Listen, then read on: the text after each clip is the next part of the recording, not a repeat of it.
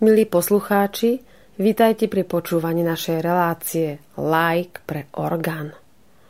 V posledných dňoch, ba priam týždňoch, rezonuje hlavne v meste Žilina jedna situácia, ktorá teda vznikla, ktorá nebola celkom ustriehnutá a áno, bavíme sa aj medzi kolegami, aj medzi žiakmi na oddelení o krádeži strechy v chráme kostole svätej Barbory, ktorá spadá um, do pamiatok národných a kedy si to bol františkánsky kláštor s kostolom. Možno si kladete otázku, ako sa to týka vôbec orgánu, ale škoda, ktorá vznikla práve jeden hudobný nástroj aj ohrozuje.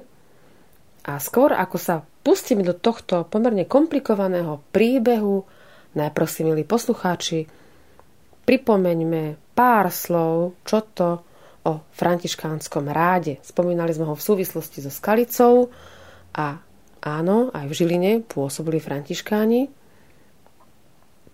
Kostol svätej Barbory, známy ako františkánsky kostol, je známy rímskokatolický kostol v Žiline a v súčasnosti spolu s vedľajšou kláštornou budovou je vo vlastníctve rehole menších bratov františkánov. Spravuje ho však konvent svätého Martina de Por v Žiline. Táto kláštorná budova bola kedysi budovou konzervatória, ale od roku 2002 ňou už nie je.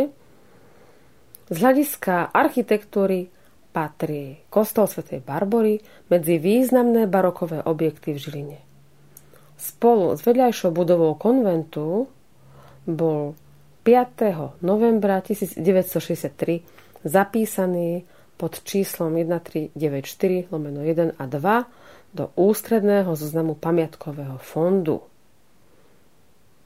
Tento kostol postavili členovia rádu františkánov v rokoch 1704 až 1730, ktorých do Žiliny v roku 1703 uviedol palatín Pavol Esterházy. Kostol bol situovaný na vtedajšom okraji mesta čím chceli františkáni naznačiť spätosť s jednoduchým ľudom. Približne v čase, keď bola postavená väža, bol to rok 1728, bola zriadená i krypta s hlavným oltárom pod vežou i pod loretou. Kým v kryptách za oltárom a pod vežou sú pochovaní členovia rehole, v krypte pod loretou sú pochovaní laici. Táto kultúrna pamiatka má slovenský unikát, ktorý sa aj v zahraničí objavuje zriedkavo a nachádza sa tu jediná dvojica orgánov od významného slovenského staviteľa týchto nástrojov, frátra Peregrina Wernera. Táto dvojica nástrojov pochádza z prvej polovice 18. storočia. Tvorí ho veľký orgán umiestnený na hlavnom chóre a menší, ktorý je rozdelený na dve časti po bokoch hlavného oltára. Ten využívali mnísi podobne ako oratórium a priestor za oltárom na vlastné pobožnosti.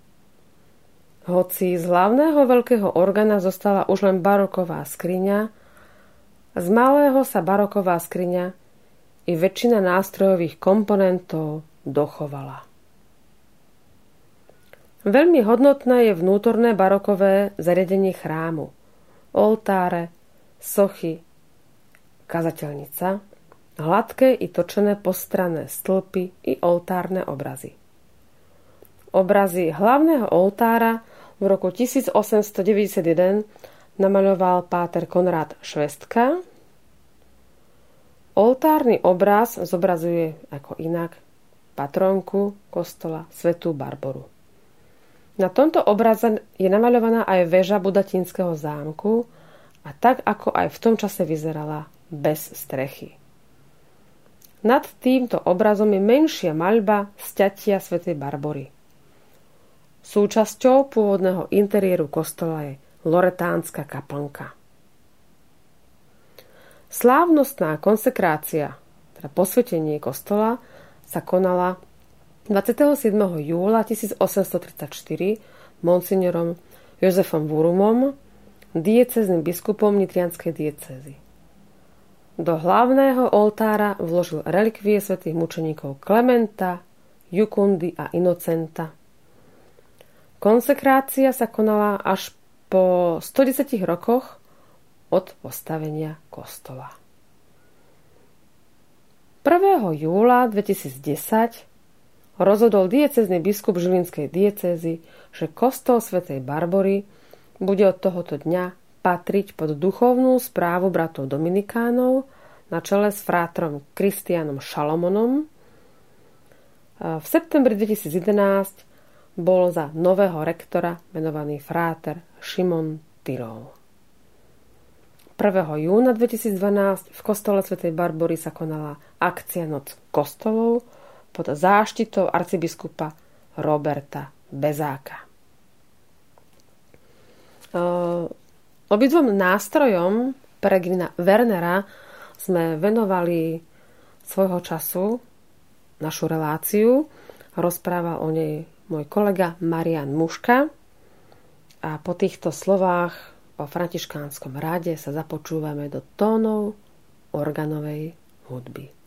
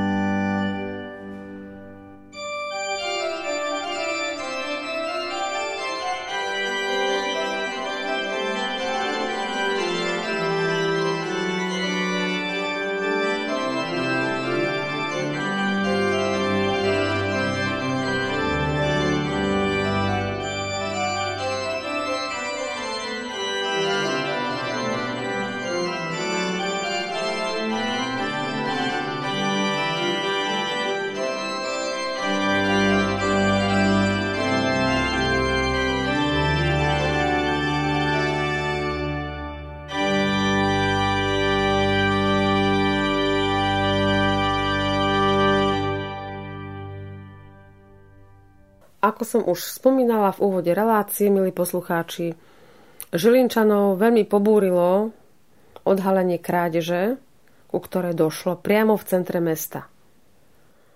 Z kostola svätej Barbory na Hurbanovej ulici v priebehu niekoľkých týždňov zmizla veľká časť medenej strešnej krytiny.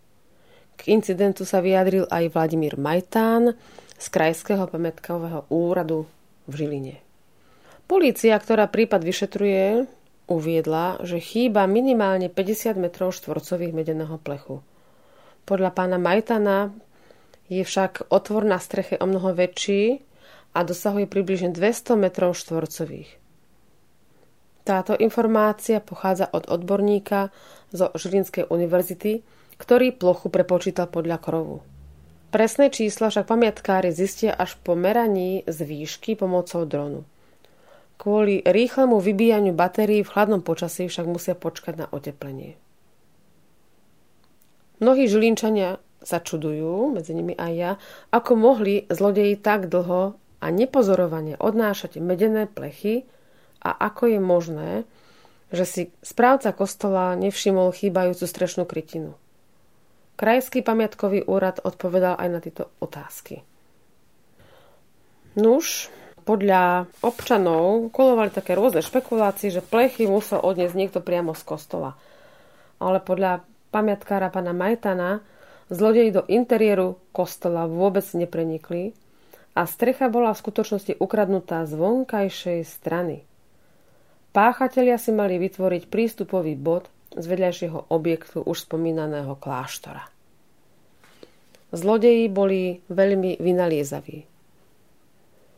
Počas toho, ako postupne odnášali plech, otvory, ktoré vznikli, zakrývali igelitovou fóliou.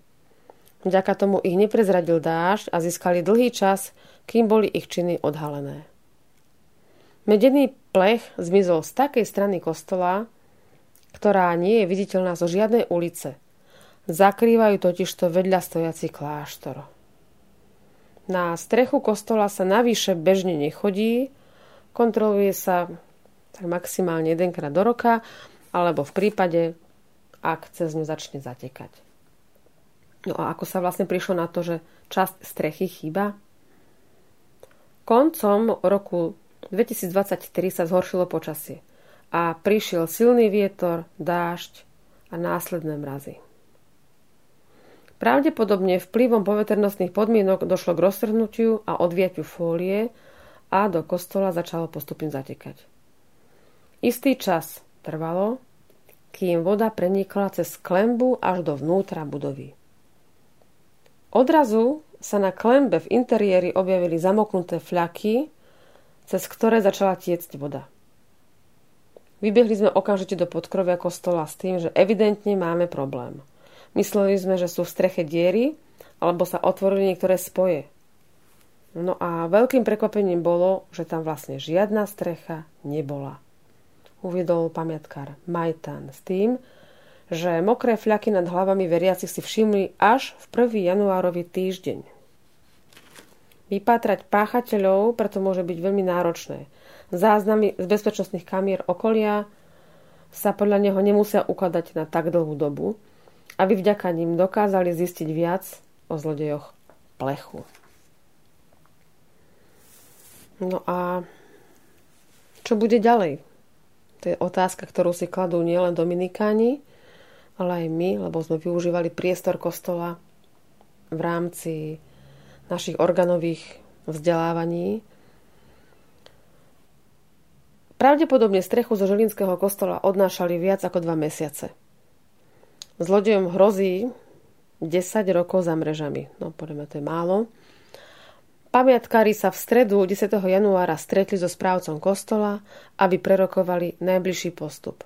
Keďže ide o významný kultúrny objekt, v ktorom sa nachádza vzácny mobiliár, prvým krokom musí byť zabránenie ďalším škodám. Aktuálne síce v Žiline mrzne, no dneska dokonca aj teda dosť prší, klemba kostola je však stále mokrá z predošlých dažďov a odmekov. Pokiaľ by začalo znova pršať, alebo keď sa roztopí sneh, momentálnom stave bude opäť voda tiec priamo do interiéru.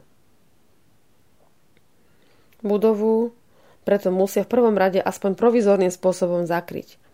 Fólie však vydržia na najvýš niekoľko mesiacov a tento čas plánujú preto využiť na zháňanie finančných prostriedkov na obnovu strechy. Pamätkári sú smutní najmä z toho, že získať peniaze na rekonštrukciu pamätkových objektov je dosť ťažké a teraz sa celý postup zastaví. S príspevkou Ministerstva kultúry tu by som takto pozdravila pani Šimkovičovú, či nechce niečím prispieť. S príspevkou sa pomalinky reštaurovali oltáre a na hlavnom oltári sa pracuje už 10 rokov a stále nie sme na konci, vraví pán Majtán. Je to finančne veľmi náročné. Chystali sme sa na komplexnú obnovu historických krovov a opravu striech. O to tragickejšie je, že prostriedkov, ktorý máme veľmi málo, musíme teraz riešiť havarijný stav namiesto iných vecí. Chýbajúca strecha však nie je jedinou vecou, ktorá si vyžaduje pozornosť. Zatečenú omietku musia odstrániť a naniesť novú. A keďže ide o kultúru pamiatku, takéto niečo musia opäť vykonávať reštaurátori. Okrem toho je možné, že bude treba odstrániť škodlivé soli, a nečistoty z múriva a to je tiež práca špecialistov. Škoda, ktorá takto vznikla, je mnohonásobne väčšia ako suma, za ktorú zlodeji pravdepodobne predali tú krytinu v zberných surovinách. To, že ukradli strechu z kostola, kde sa každodenne koná omša, v centre mesta, nedaleko mestských policajtov, je skutočne neskutočné. Nuž, milí poslucháči, teraz si vypočujeme nejakú organovú skladbu, ktorá nám preklenie tieto neveselé informácie, ale žiaľ, vysostne aktuálne. A potom sa opäť vrátime, ale k minulosti tohto kostola.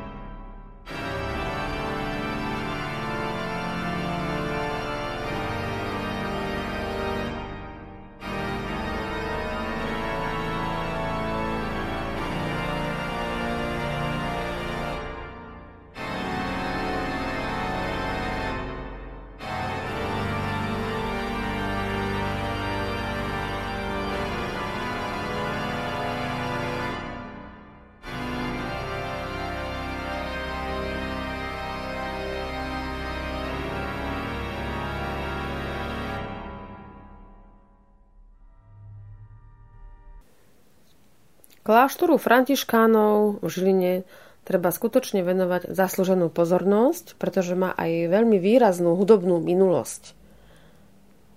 Ako som už spomínala, tento rád prišiel do Žiliny začiatkom 18. storočia a postupne sa stal centrom náboženského života v meste a vo svojej dobe bol nielen nositeľom kresťanských duchovných tradícií, ale bol nositeľom a šíriteľom vzdelania a kultúry v tomto meste, kde pôsobil nepretržite skoro 250 rokov. Nuž a ako je z tohto príkladu, ktorý hneď uvediem, badateľné, že tu bola výrazná hudobná tradícia. Pôsobil tu jeden spevácky zbor s názvom Palestrina.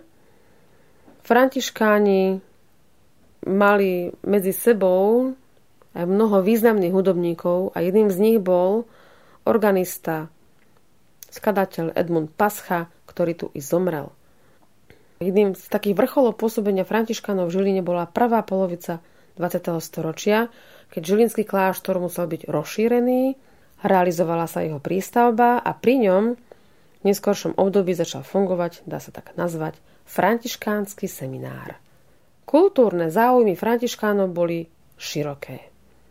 Venovala sa väčšia pozornosť literatúre a divadelníctvu, výtvarnému umeniu i hudbe.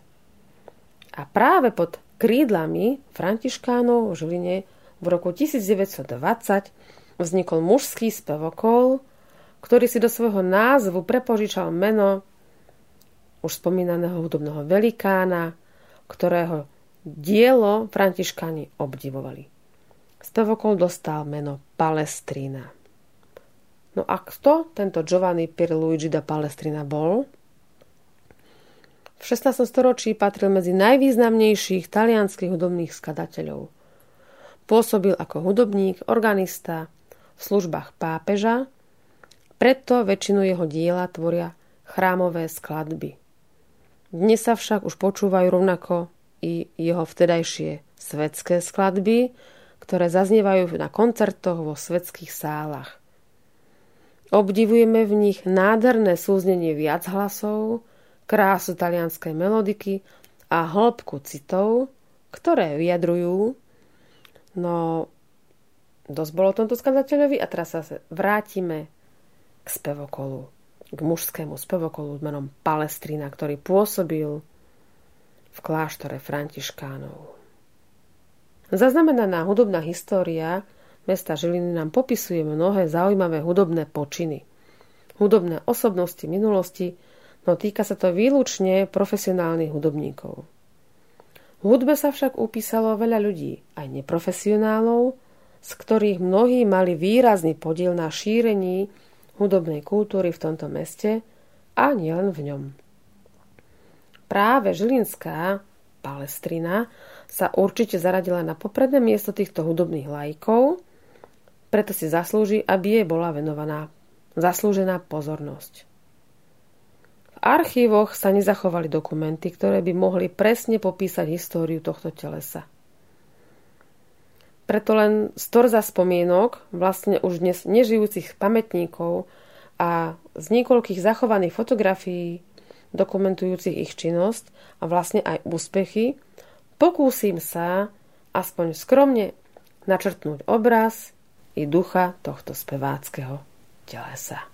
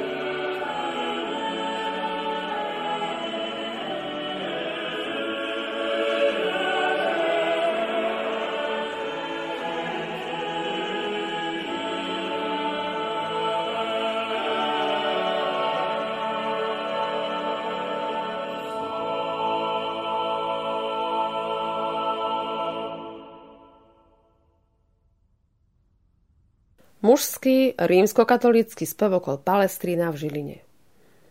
To je úplný názov tohto speváckého zboru, ktorý bol založený v roku 1920 pri františkánskom kláštore a bol zložený z nadšencov, spevákov a ako bolo spomenuté, z neprofesionálov. Títo nadšenci pochádzali z rado živnostníkov, remeselníkov, obchodníkov, úradníkov. Ako bolo uvedené, dokumenty zo založenia spevokolu sa nenašli. Nevieme presne, kto všetko boli zakladajúci členovia tohto súboru. Až fotografia z roku 1933 nám predstavuje všetkých členov spevokolu, no je to už údaj po 13 rokoch existencie zboru. Väčšina z nich však boli i pri založení Palestriny. Údaje uvádzajú, že v roku 1933 čestným predsedom tohto spolku bol františkán Páter Ireneus Petrašovič. A od pamätníkov vieme, že dušou, umeleckým šéfom a dirigentom spevokolu bol František Brieda, ktorý na tomto možno najdôležitejšom poste pôsobil od založenia až do úplného konca tohto súboru. Uveďme teda mená členov spevokolu z roku 1933, ktorí, opakujeme, boli v podstate aj jeho zakladateľmi. Je to Ireneus Petrašovič, pán František Brieda, potom pán Marasina, Rezan, Gedeon, Haluska, Plesnivý, Kíška, Pajdušák, Hrabovský, Baďura, Greško, Záhumenský, Manda, pán Horvát, Bernhard, Krnöci, pán Schmidt, Salaj, Juraj Závodský, to meno teda viem, lebo je to známa osobnosť, Žilinská, pán Lombardiny, Kada, Lago, pán Behúň, Javorka, Hrabovec, Cvacho, pán Štrba, Juraj Vrtílek, pán Šramo, pán Lehocký, Krajný, Sláviček a Maršalko. Ospravedlňujem sa, ale neviem krstné mená, sú tu len uvedené iniciály, takže to tých fotografií neviem a vymýšľať si ich nebudem. Byť členom tohto spevokolu znamenalo pre každého z nich čosi viac, len ako byť spevákom. Prevažne to boli ľudia, ako sa dnes hovorí, rovnakej krvnej skupiny, kde nerozhodovalo, čím kto je, všetci si pri spívaní boli rovní. Pokojne možno hovoriť o ich akejsi stavovskej hrdosti, lebo každý člen, príslušník speváckého spolku, obdržal strieborný odznak spevokolu ktorý nesmel chýbať na klope saka a spevokol mal aj svoju zástavu, svojho vlajkonosiča a súčasťou zástavy bolo heslo Kto pekne spieva, dvakrát sa modlí. Zástavu spevokolu, ktorá ako jediná jeho väčšia pamiatka sa dodnes zachovala, možno vidieť vo františkánskom kláštore svätej Barbory v Žiline. Pod dirigentskou paličkou pána Priedu, mimochodom civilným zamestnaním poštového úradníka, sa spevokol zo skromných začiatkov vypracoval medzi najznámejšie chrámové spevácké zbory na Slovensku. Od konca 30 rokov, príchodom mladšej generácie a nových členov, sa súbor rozrastol dvojnásobne a svojou kvalitou kulminoval v rokoch povojnových. Okrem toho, že svojim spevom robili radosť sami sebe, boli široko známi a obľúbení nielen vo svojom bydlisku, kde okrem svojho pôsobenia ako chrámového spevokolu, pri rôznych príležitostiach vystupovali v Žiline aj na verejnosti so svojím svetským repertoárom. Treba však zdôrazniť, že ich hľadanie harmónie v oblasti spevu nebol jediným dôvodom ich aktivít. Okrem ich skúšok a oficiálne vystupovaní v chrámoch i svetských priestoroch hľadali harmóniu i v medziľudských vzťahoch. A že ju aj nachádzali, to realita potvrdzovala. Pre nich členstvo v spevokola to bolo kamarátstvo na celý život. Spoločne chodili na výlety, spoločne organizovali i obľúbené guľáš partie a stretávali sa len tak vzájomné návštevy rodín, či si odskočili na deci vínka. Nož a prišiel koniec 40. rokov 20. storočia, keď prišla zmena režimu pôsobenie františkánov v Žiline skončilo a to bol i koniec existencie spevokolu Palestrína. No speváci ešte existovali a existovala ich chuť spievať. Starí palestrínci teda celkom neskončili.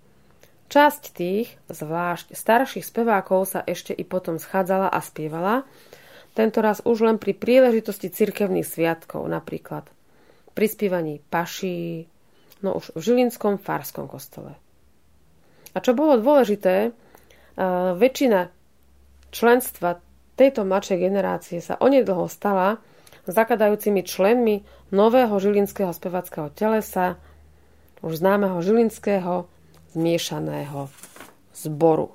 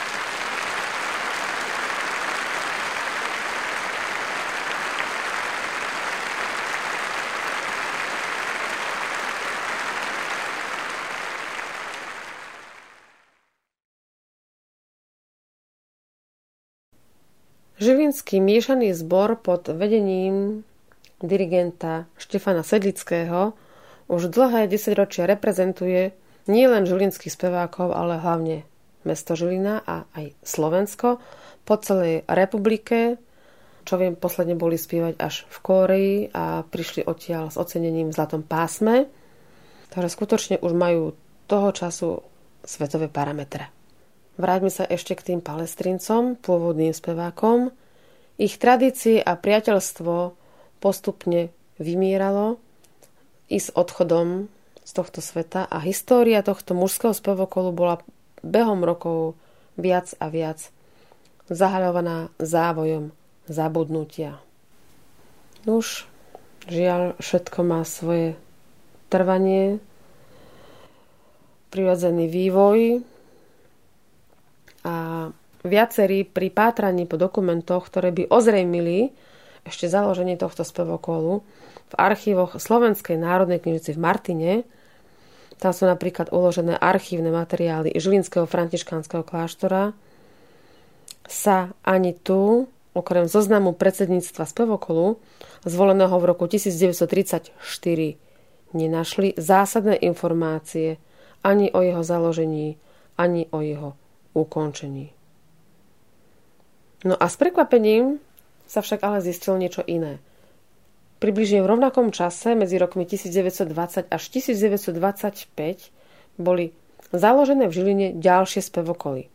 Okrem Palestriny tu fungoval farský spevokol, ďalej spevokol Považan, spevokol občianskej besedy a spevokol Janáček. Je priam neuveriteľné, koľko nadšencov dokázalo svoj život zasvetiť spevu, hudbe a prezentovať sa vtedy v nieveľkom meste. Žilinčania boli zrejme milovníkmi spevu a hudby vôbec. No už, milí poslucháči, áno, naša relácia sa volá Like pre orgán, jednotlivé registre, jednotlivé píšťalky, ktoré sa v obrovskom tomto kráľovskom nástroji nachádzajú, môžu mať ako keby svoju takú polifónnu verziu práve v speváckých zboroch a v spevokoloch. Pamätám si, ako bola svojho času taká, dá sa povedať, že móda, že organové skladby boli prespievané do vokálnej podoby. Pokúsim sa niečo v archívoch nájsť aj ja. A jednoducho tá hudba v tej svojej dokonalosti, či už to je hudba pre prsty organistu alebo pre hrdlá spevákov, speváčok, má svoj znešený cieľ pozdvihovať dušu a tešiť. Tak dúfam, že vás nielen informáciami potešila aj opäť táto naša dnešná relácia na vlnách Rádia Mária Slovensko a teším sa s vami na ďalší príspevok venovaný veľmi vzácnemu respondentovi. Prajem vám pokojný nedelný čas.